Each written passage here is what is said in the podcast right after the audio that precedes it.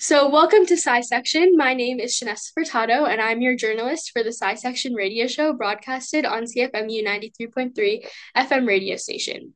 We are here today with Shania Bhopa, PhD student in Health Evidence and Impact in Global Health at McMaster University, nonprofit co founder, wellness content creator, knowledge translator, and most recently, a published children's book author who has done immense research into the gut brain connection. Thank you so much for joining us today, Shania. Thanks so much for having me. I'm really excited to be here. So, to get us started, uh, tell us about your educational and career background and how you got started in your field. Great question. I actually did a undergraduate degree at McMaster in communications and health studies. And at that point in my life, I did an internship in knowledge translation. And that's when I saw the connection between health and communications and how important it is to fill that gap. And so I moved forward to complete a master's in global health with a focus on the health management courses and completed a thesis specifically on uh, health communications.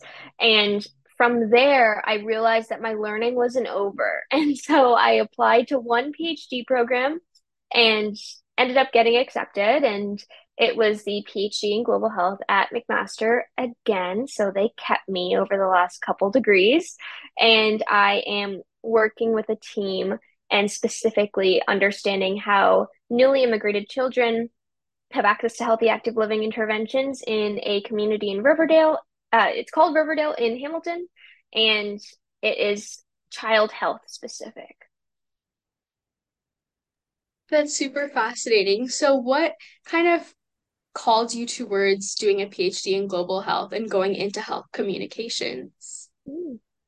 I think it's that first pivotal moment in third year when I had an internship in knowledge translation and I understood that you know what's what's the point of amazing research or great research if no one knows about it or if it, the community that it's meant for isn't accessing that material or that information. And so I think more so, I'm just so fascinated and passionate about filling gaps.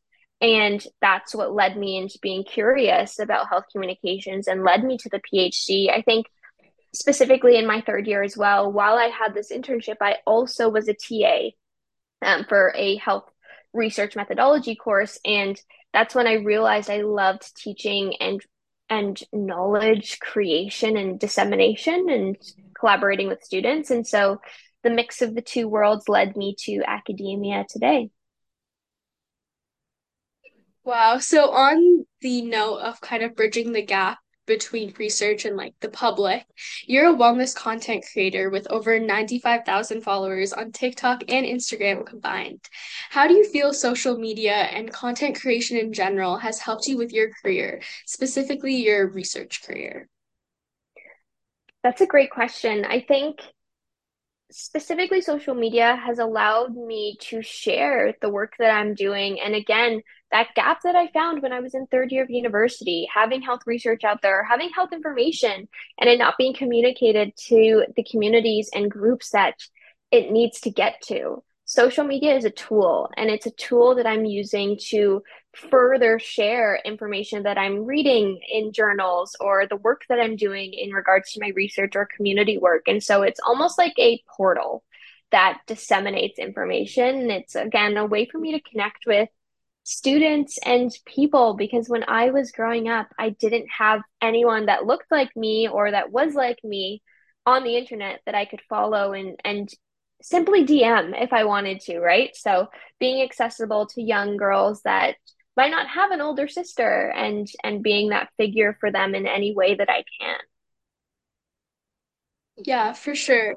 So I'm sure being at your position right now, it didn't happen easily, and you must have had to overcome a lot of challenges, especially being a PhD student and managing all these um, side activities that you're doing. So could you tell us about some of the challenges you faced along the way in your career? I'd say there are three challenges that I face. The first is time management. I think understanding how to be passionate about certain things and give it your all and like taking projects to the very end of its course. I think that's sometimes really hard. And I have learned various techniques that have allowed me to do the things that are in my portfolio today. The second hurdle would definitely be, I think, that inner dialogue that we all have and that uh, that self talk. Because sometimes when you're doing things that are outside of the norm and outside of the norm of a friend group, for example, it can be really hard to break out of your shell and just be daring and bold and trying something that you don't know anyone else who's ever tried it or, or been in a program or been uh, you know engaged in social media so i think the self-talk and like surrounding myself with really positive people was a hurdle but it allowed me to create a friend group and a community of people that are like-minded and that are going to support me and the third hurdle i think is remaining focused and keeping your head up high. I think when you are constantly trying new things and doing different activities, you experience failure at a much higher rate than perhaps um, an individual who, let's say, has one activity that they do day in and day out. And so I think that determination and like keeping your goals written down on that piece of paper and not changing the goal, but changing the course of the goal uh, is something that has been a hurdle as well. But again, I think all these things wouldn't, they had to happen to make me the person I am today. Yeah, for sure. Our challenges definitely like help us get to where we are. So, you're the author of the children's book Girk and Bianca, which educates children on the gut-brain connection. Can you tell us about the research you have done in the area and what inspired you to then take that research and write a book on it for children? It's a great question. I published Girk and Bianca, The Great Adventure of the Gut and the Brain on a Path to Mindfulness back in February. And the honestly, the inspiration behind the book, I grew up as a child with such awful digestion and like a just digestion pain and and the inability to express my emotions. And so the way we've learned about the gut brain connection and you know research is still really early in its course but um, the way you eat and the way you think and the way you feel, everything's connected. And your digestion can really affect and contribute to your, your mental well being and the way that you are processing your daily tasks. And so I personally had like a personal ambition with and Bianca. I wanted a book like this growing up to teach me about how everything in my orbit's connected. And so I wanted to create it. And at the same time, my sister's a physician and my mom is a naturopath. So together, everyone has done their research independently um, as care providers and then myself as a student. And we found that there was just no children's book out there that described or and introduced the gut brain connection. I wouldn't say and Bianca is like the tell all on what the gut brain connection is but it's definitely an introduction for children to be aware of the fact that your systems are all talking to each other every single day. And um, we use Girk and Bianca as I guess, figures to share how mindfulness and being mindful of your body and being mindful of your day to day tasks and how your body's feeling is super important for your overall well being because you can't be the person you are without promoting your health first. Yeah, for sure. And speaking of promoting your health first, do you have any advice for students who are trying to balance heavy workloads, eating healthy, exercising? Do you have any like student wellness advice? I have an entire series on my TikTok, but and I did an entire series on my Instagram. But uh, I think three things I wish I could give.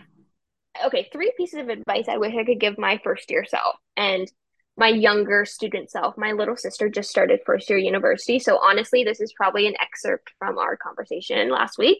But number one is understand how your social circle can actually influence your habits. So you are your habits. Everything that you do, everything that you are on a day to day basis is based on your habits. And how can you curate healthy habits? For example, like going to bed at a specific time so you make sure you sleep the eight hours a night, or making sure that you have that 30 minute walk every single day for your body and for your mind.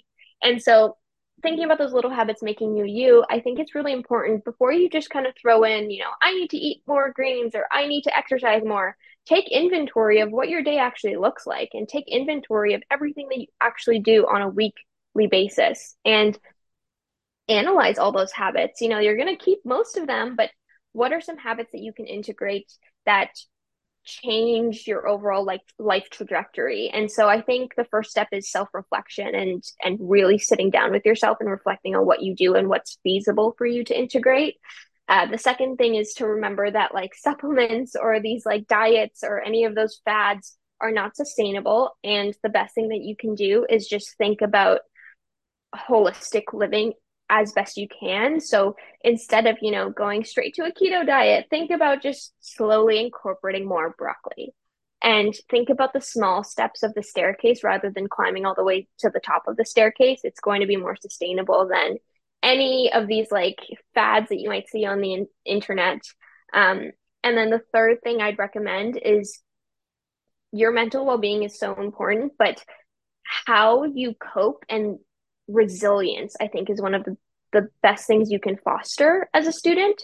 Being resilient to failure, being resilient to like a bad grade, being resilient to um, plans changing on a weekly basis, or being resilient to, you know, a occurrence in your life that you might not have anticipated. All of those things are really important and can just promote a like well you Yeah, I think that's really great advice, and I'm sure all of our listeners will definitely benefit from that. So, for a final question, uh, what do you think the research community right now um, needs the most? I think the research community needs the most right now is the discussion of knowledge translation, both when you're like applying for a grant for a study and at the end of the grant. I think again, it goes back to what I saw in my third year of university. If there's amazing research being done, but it's in this silo of journals or presentations at conferences, but they aren't, this information is not getting out to the public or getting out to policymakers or getting out to end users, then I think we need to all sit back and think about what's the point of the research. We need to make sure it's impactful and we need to make sure it's getting out there. And so, knowledge translation, I would say, is the number one thing to think about, especially if you're a student and you're young in university and you're doing a small research project for a class. Share it, share it on LinkedIn, share it on Twitter, because you never know who's going to read it and you never know how it can impact the end users.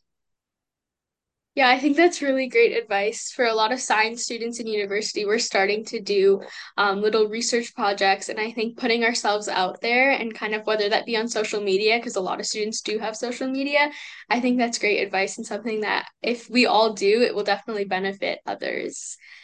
So that's all the time we have for today. So thank you so much for joining us, Shania. Hearing about your experiences and career path was so fascinating, and I'm positive that your student wellness advice will help each and every one of our listeners. Thanks so much for having me. Thank you again, and that's it for this week of Sci Section. I'm your journalist, Shanessa Furtado, and make sure to check our podcast available on all global platforms for our latest interviews.